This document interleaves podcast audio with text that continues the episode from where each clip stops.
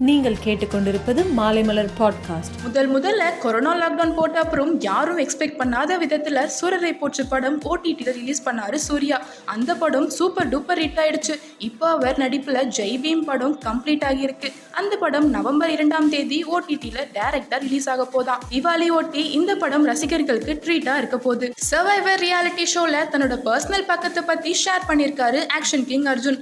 தான் cinema produce பண்ண ஆரம்பித்த அப்புறம் பணம் நெருக்கடியில் தன்னோட அம்மாவோட வீட்டை கூட விற்க வேண்டிய சுச்சுவேஷன் ஏற்பட்டுடுச்சுன்னு உருக்கமாக சொல்லியிருக்காப்புல. இன்னைக்கு நடிகர் திலகம் சிவாஜி கணேசனோட தொண்ணூற்றி நான்காவது பர்த்டே இது இன்னும் ஸ்பெஷலாக்க கூகுள் சிவாஜி ஸ்பெஷல் டூடில் உருவாக்கி அவருக்கு ட்ரிபியூட் செஞ்சிருக்கு. சிவாஜியோட பர்த்டேவை ஒட்டி சிஎம் ஸ்டாலின் சென்னையில் இருக்கிற அவரோட மணிமண்டபத்துக்கு போய் மரியாதை செலுத்தியிருக்காரு. கனடா சீரியல்ல நடிச்சிட்டு வந்த பிரபல நடிகை சௌஜன்யா அவங்க நேத்து யாரும் எதிர்பாராத விதமா சூசைட் பண்ணிக்கிட்டாங்க.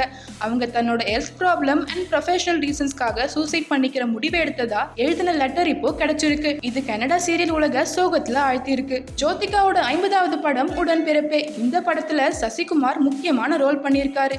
சூர்யா இந்த படத்தை ப்ரொடியூஸ் பண்ணியிருக்காப்ல இந்த படம் அமேசான் பிரைம்ல வர அக்டோபர் பதினான்காம் தேதி ரிலீஸ் ஆக போகுது. மேலும் சினிமா செய்திகளுக்கு சினிமா டாட் மாலைமலர் டாட் காமை பாருங்கள்.